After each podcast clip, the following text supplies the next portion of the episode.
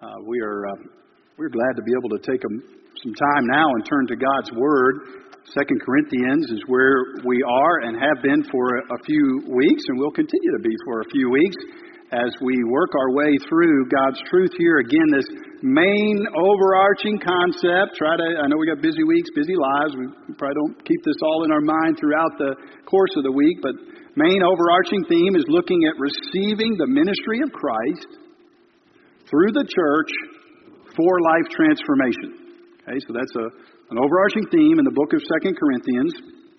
And we could scarcely get a better picture of what that transformation through Christ peace looks like than what we've seen in the last couple of weeks. 2 Corinthians 4 6, you can look, it's right there before our passage for today. We saw it last week, says this For God who said, Let light shine out of darkness, going back to his creation work, that kind of power, has shown in our hearts to give the light of the knowledge. It's not just a mystical thing, it's, it's rooted in knowledge and truth. Knowledge of the glory of God, God's uh, transcendence, His glory, in His immanence, His nearness, in the face of Jesus Christ. I don't know about you, but that sounds like transforming work that God w- would do in our lives. And looking back a little bit further up, a couple of weeks ago, we saw at the end of chapter 3, starting in verse 17, what is this work of transformation? Now, this, the Lord is the Spirit, and where the Spirit of the Lord is, there is freedom. And we all, with unveiled face, so we now have this privilege of being able to know God more intimately, beholding the glory of the Lord, are being what? Transformed into the same image from one degree of glory to another. For this comes from the Lord who is the Spirit. So we're seeing how God desires for us this transforming work to know His glory, to know Him more intimately in the face of Jesus. All of these realities are laid out before us. But we see that the Corinthians and the church throughout history and us today uh, face obstacles. There's barriers that keep us from being able to experience all of that that, that we might desire.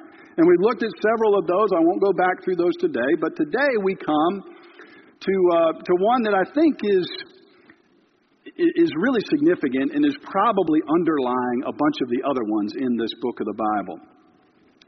And, and that is that the Corinthians and us sometimes, maybe often, have a misguided perception, misguided expectations of what we should be able to experience now in the Christian life versus what is available to us in the future in eternity.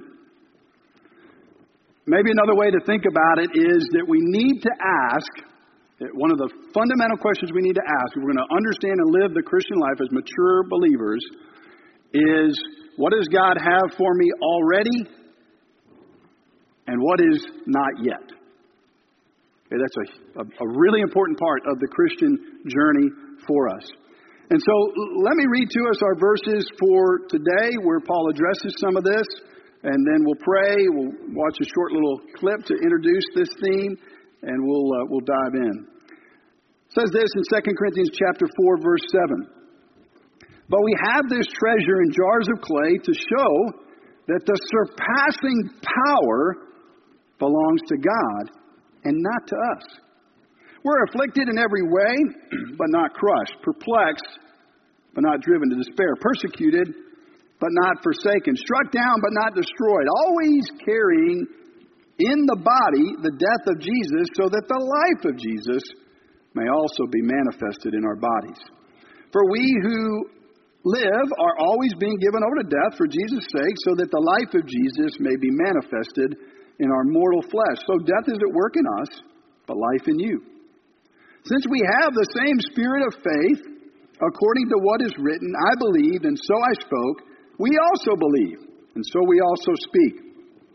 Knowing that he who raised the Lord Jesus will raise us also with Jesus and bring us with you into his presence. For it is all for your sake, so that as grace extends, to more and more people, it may increase thanksgiving to the glory of God. And listen to this last part. Again, we've been talking about God's sustaining power on this journey. Again, we see Paul using these words, so we do not lose heart. Don't be discouraged. Though our outer nature is wasting away, our inner nature is being renewed day by day. For this slight and momentary affliction is preparing for us an eternal weight of glory beyond all comparison. As we look not to the things that are seen, but to the things that are unseen. For the things that are seen are transient, the things that are unseen are eternal. Let's pray together. Oh, Heavenly Father, we need your grace today. We need it to understand your word. We need it to apply it to our lives. We want your transforming work, and we're here because we believe that that will come to us through Christ and in some connection with the body of Christ, your church. So, Lord, we pray today that you would help us to grab hold of those things that are for us and for us now fully. And you would also, Lord, teach us, as we sung earlier, Lord, to, to await the things that are not yet for us. We pray this in Jesus' name. Amen. Well, we've got an opportunity here in just a, just a moment to watch a little uh, clip that's going to help us to, to understand some of what the Lord is doing. We're, I know we're, we're, we're, maybe, maybe I'll take a minute to, to chat a little bit more about it. Okay, we got it coming up. you, you all are going to enjoy this clip, but let me go ahead and, and introduce a little bit about it. First of all, let me say this. One of the benefits of diving in deeply into the scriptures, the way that we have the last few weeks, is that we, we do get to get into the, the nitty gritty of particular passages. One of the liabilities of that is that we can sometimes lose the forest for the trees, right? So, one of the things we're wanting to do today is to come back to a theme that we've seen the Apostle Paul uh, touch on. Maybe we want to turn this line of lights off if we've got somebody in the back or can be in the back to hit these lights too so we can see. And we see that the Apostle Paul is really coming back to an overarching theme throughout Second Corinthians. And uh, hopefully, this will help us illustrate a little bit of that if we're ready now. Hey, Daddy, I want the golden goose. Here we go again. All right, sweetheart, all right. Daddy will get you a golden goose as soon as we get home. No, I want one of those. Wonka, how much do you want for the golden goose? They're not for sale. Name the price. She can't have one. Who says I can't? With a funny hat. I want one. I want a golden goose. Gooses. Geeses. I want my geese to lay gold eggs for Easter. It will, sweetheart. At least a hundred a day. Anything you say. And by the way, What? I want a feast. You ate before you came to the factory. I want a bean feast. One of those. Cream buns and donuts and fruitcake with no nuts. So good you could go nuts. You're to have all those things when you get home. No, now. I want a ball. I want a party. Pink macaroons and a million balloons and performing baboons and give it to me. Now, I want the world. I want the whole world. I want to lock it all up in my pocket. It's my bar of chocolate. Give it to me now. I want today. I want tomorrow. I want to wear 'em like braids in my hair, and I don't want to share 'em. I want a party with roomfuls of laughter, ten thousand tons of ice cream, and if I don't get the things I am after, I'm going to scream.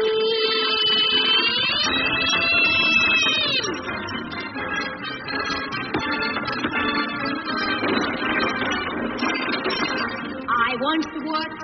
I want the whole works. Presents and prizes and sweets and surprises of all shapes and sizes. And now, don't care how. I want it now. Don't care how. I want it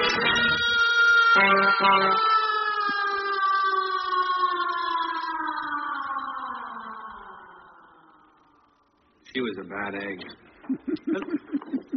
Where's she gone? Where all the other bad eggs go. Down the garbage chute. Oh, the garbage chute.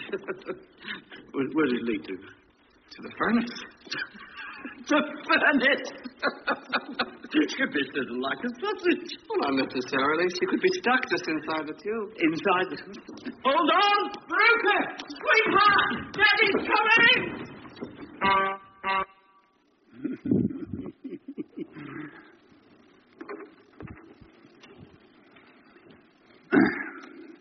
Well, there's a girl who wants what she wants, and she wants it now.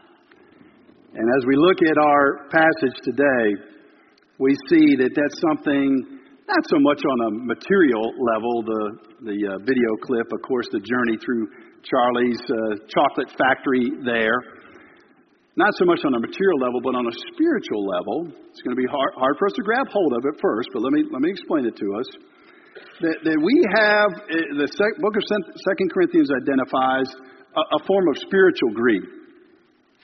It's a form of Christian demandingness. And that is that we want the not yet already.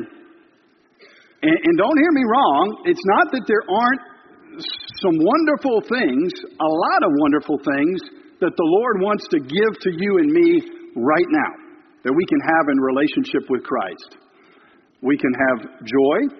We can have peace. We can have purpose. We can have clarity of direction. We can have deeper relationships. We can have a stronger identity. Uh, we can have growing righteousness in our lives, knowing that we're glorifying God. We can have all of those things right now. Those are things that we can begin to experience through God's means of grace. The challenge is that we want all of the heavenly goodies, if you will, right now. And the struggle is, is that some of those things are not yet for us. We're having to wait for them. We're in this fallen world. We're in fallen vessels, as we're going to see. And it means that even though we can pursue all of that and should pursue all that God has for us in this life already, there are elements of even our spiritual growth, and certainly elements of our glorification that aren't going to come yet. And one of the key things that we can get adjusted and calibrated in our mind as believers is uh, what does it look like to trust that God is going to bring the not yet in the future?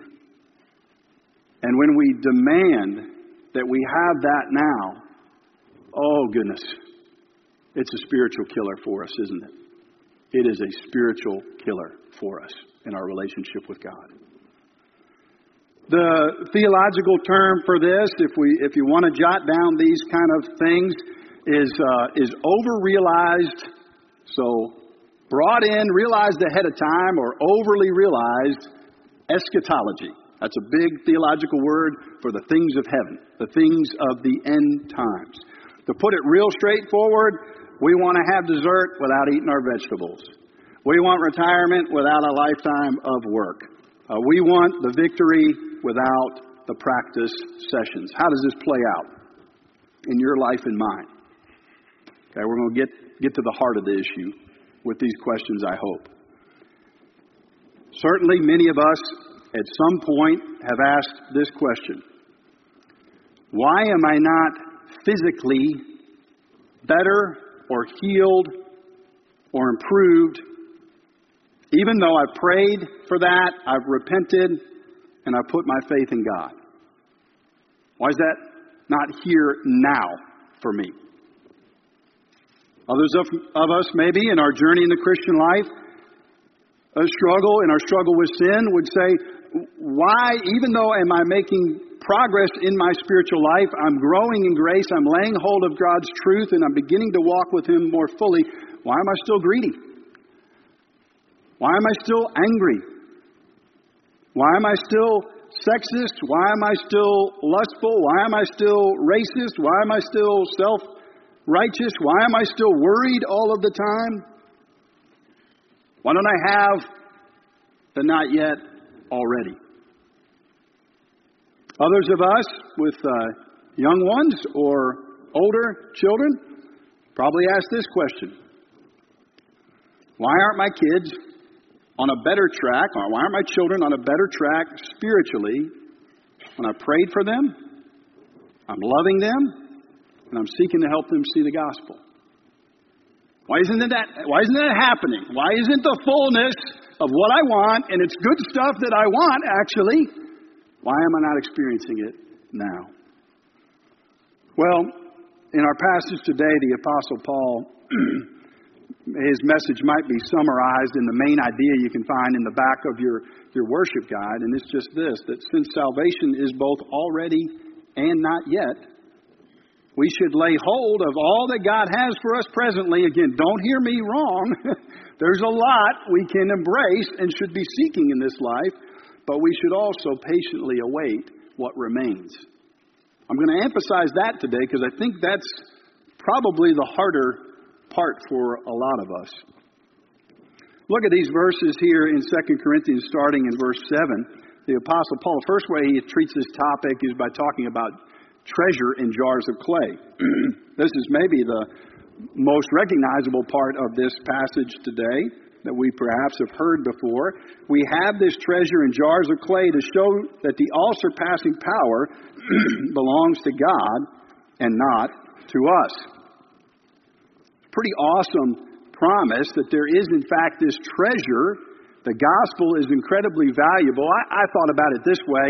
You know, I, I don't know about your house, but in, in the last number of years in my house, the uh, perfectly good container of the last uh, 50 years has been replaced. It's uh, entertaining to me in the area of environmentalism and hyper environmentalism that the plastic bin has replaced the, the good old fashioned uh, cardboard box. You know, you've probably got 50 plastic bins now storing stuff.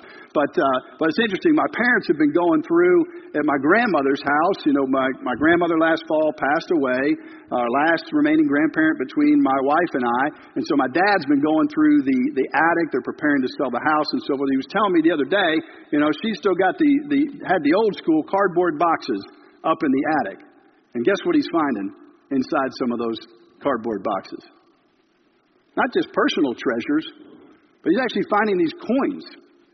And he's getting online and he's trying to Google, and I imagine the uh, the net value of all these coins is going to be about eight dollars and fifty three cents. You know what I mean? That's what it's going to end up being. But but I'll tell you what, if you if you see a for sale sign in the Peters yard and a for hire sign in the Cross Creek Church office, you'll know that Steve Peters found some unlikely treasure in in the cardboard boxes in my Graham's uh, attic.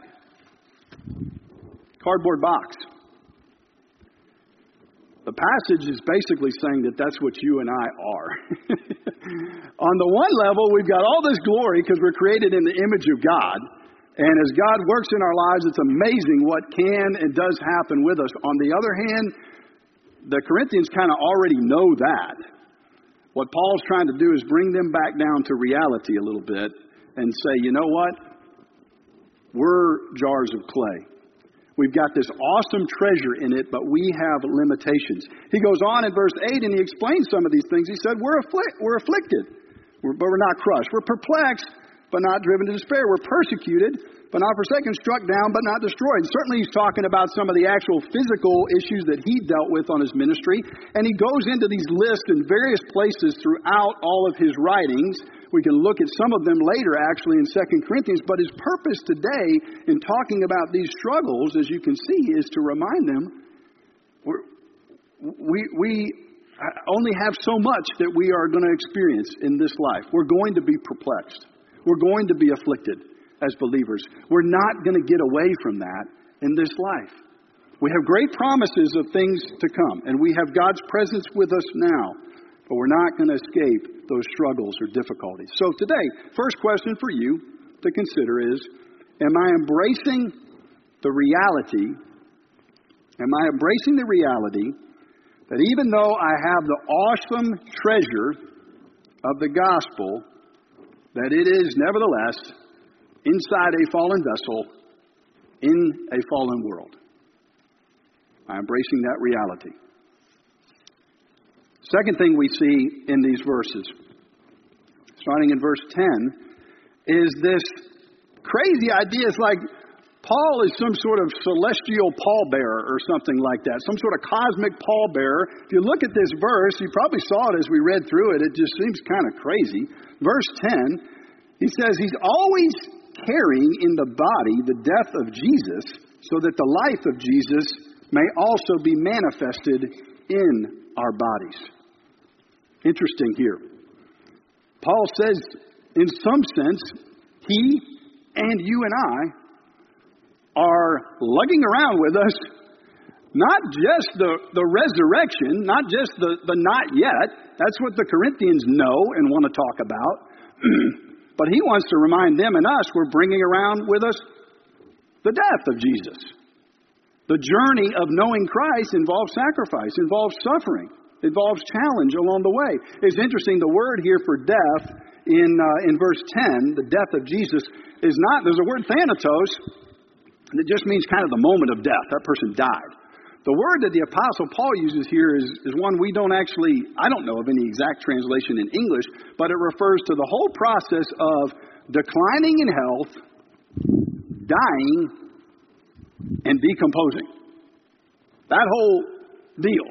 So he's driving home his point. We're bringing around with us that whole process, not just even the moment of it. He talks about it elsewhere in Scripture, and there's a lot of things that maybe Paul means by this. He certainly would hint at the kind of persecution we could face and even losing our life as believers. We don't face that threat much in our culture, but we know believers all around the world do regularly.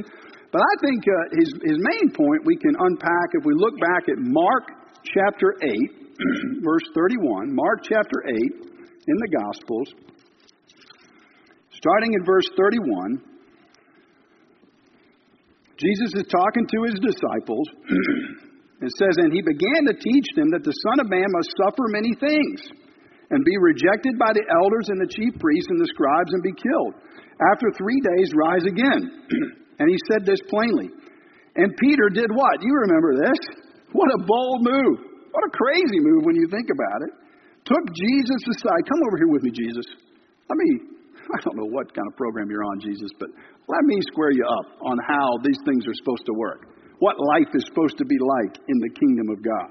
Peter pulls him to the side and begins to rebuke the Lord Jesus.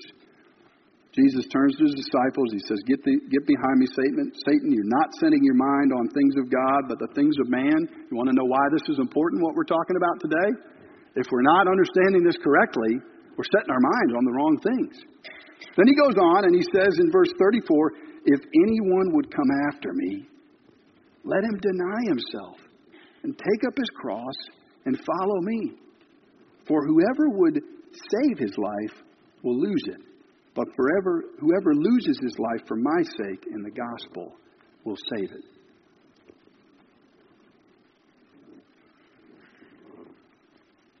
Do you believe that today? That's a hard one to believe. To really believe that that's true. Because we want the not yet already. We don't like the idea that the journey with Christ is not only going to bring awesome and powerful joy and peace and strength and purpose, but it's also going to bring with us losing your life and my life. Handing that into Jesus' hands so that he might strengthen us and pour out his work. That's what I think the Apostle Paul is getting at back here in 2 Corinthians, if you want to turn back there with me. The last part of this passage that I, I want to focus on I'm going to leave 16 through 18 because it gets uh, Garrett's going to be up here uh, preaching for us next Sunday, and I feel like I might be stealing a little bit of his thunder if I get too much into that one. Uh, but you can see, of course, the ongoing theme here about an eternal weight of glory beyond all comparison. He's saying that exists, that is out there for us to enjoy. We're not going to experience all of it already. Some of it is in the not yet. So we're going to I'm sure Garrett's going to walk us through some of that next week. Let's just take a look at verses 13 through 15 as we as we kind of bring the bring the plane in here for a landing. The Apostle Paul says this. He says, "Since we have the same spirit of faith, according to what is written, I believed and so I spoke. We also believe and so we also speak, knowing that He who raised Jesus." The Lord Jesus will also raise us with Jesus and bring us into your presence. All right, so big picture takeaway that I love from this is you know what? If you and I link ourselves with Jesus, yes, uh, it's going to mean according to what we've been looking at today, it's going to mean some struggle. It's going to mean being perplexed. It's going to mean going low. But when we go there, He raises us up with Him. That's how we get there. We want to get there through a direct route. And the Apostle Paul is reminding us the only route, the only way to get there is through the cross and through the cross impacting our lives. And then I want you to see this, because I'm always intrigued when I look at passages of Scripture and I say, what in the world is this? I mean, where does this little random quote come from? What is Paul talking about? How does Scripture fit together? You know, it starts to percolate those ideas. And he says in verse 13, look, look here with me if you're, if you're zoning out for a moment, look here with me at, at verse 13. He says, I believed and so I spoke. I'm not going to ask for a show of hands of anybody who knows where that's from. I had no idea where it was from. Apparently, according to the commentators, even the rabbis in Jesus' day, you know, there's a lot of quotes that the New Testament will use, that the rabbis were using. There's a lot of passages that were already quoted in the Old Testament and they're quoted elsewhere in the New Testament. This one's very, very sparse. Look back with me, flip in your Bible to Psalm 116. This is really interesting to me how the Apostle Paul will take just one little phrase and he's assuming we're going to connect it. We don't know our, our Bible well enough to do it, but a lot of those that were hearing him would have probably recognized this. Psalm 116. and look at what Paul is tapping into. In case you, again, in case you say, ah, I'm not sure, Pastor, that you're getting the right take on this message. Psalm 116. Uh, I'll just show you the, the verse, verse 10 to start with. says, I believe, even when I spoke, I am greatly afflicted. Interesting passage for a theme where the Apostle Paul is trying to emphasize the realities of the spiritual life that we're not yet going to be able to enjoy versus the ones that we do enjoy. And then look back at the beginning of Psalm 116. Verse 3, we'll start there. It says, The snares of death encompassed me. I suffered distress and anguish. He's calling out to the Lord, it says in verse 4. And then in verse 8, For you have delivered my soul from death I walk before the Lord in the land of the living. And then down in verse 15, precious in the sight of the Lord is the death of his saints. O Lord, I am your servant. I am your servant, the son of your maid servant. You have loosed my bonds. A bunch of other stuff in there you can unpack on your own time. Here's the point the Apostle Paul uses one little phrase, and he wants us to go follow that thread and go find that passage and then unpack it and realize, wow, this isn't a new theme. It isn't a new concept. It's right here in Psalm 116. Struggle, difficulty, wrestling. And then he's going to call out to God. And God's going to meet him. And he's going to be able to be delighted to walk. And his life will be precious in the sight of the Lord. And his death will be. And he'll be the servant of the Lord. That's what you and I are called to today. You know, when I do uh, premarital counseling with people, or for that matter, just regular marital counseling, but especially premarital counseling, as couples are getting ready to get married, I, I have essentially one goal in mind. We can talk about communication, and we can talk about marital intimacy, and we can talk about extended family, and we can talk about finances, and all of those things will be important. But what I want to get at is expectations. Expectations are key. Because if I can help a couple realize you have this expectation for him and he has this expectation for you, and to understand which of those are realistic, could potentially happen, and which of those are pie in the sky, are probably not going to happen, I think I can really help a couple get ready for marriage. Managing expectations is huge in relationships. What's the greatest relationship that we've got? our relationship with God. And I think what the Apostle Paul is doing here is he's trying to do a little premarital counseling for you and me. And he's trying to say, you know what? Expect awesome things from God. Seek God powerfully. Look for Him to work. But also understand the things that are not yet. That you're not going to escape struggle. You're not going to escape affliction. Those things are going to be here until Jesus returns or until we go home to Him. Let's pray.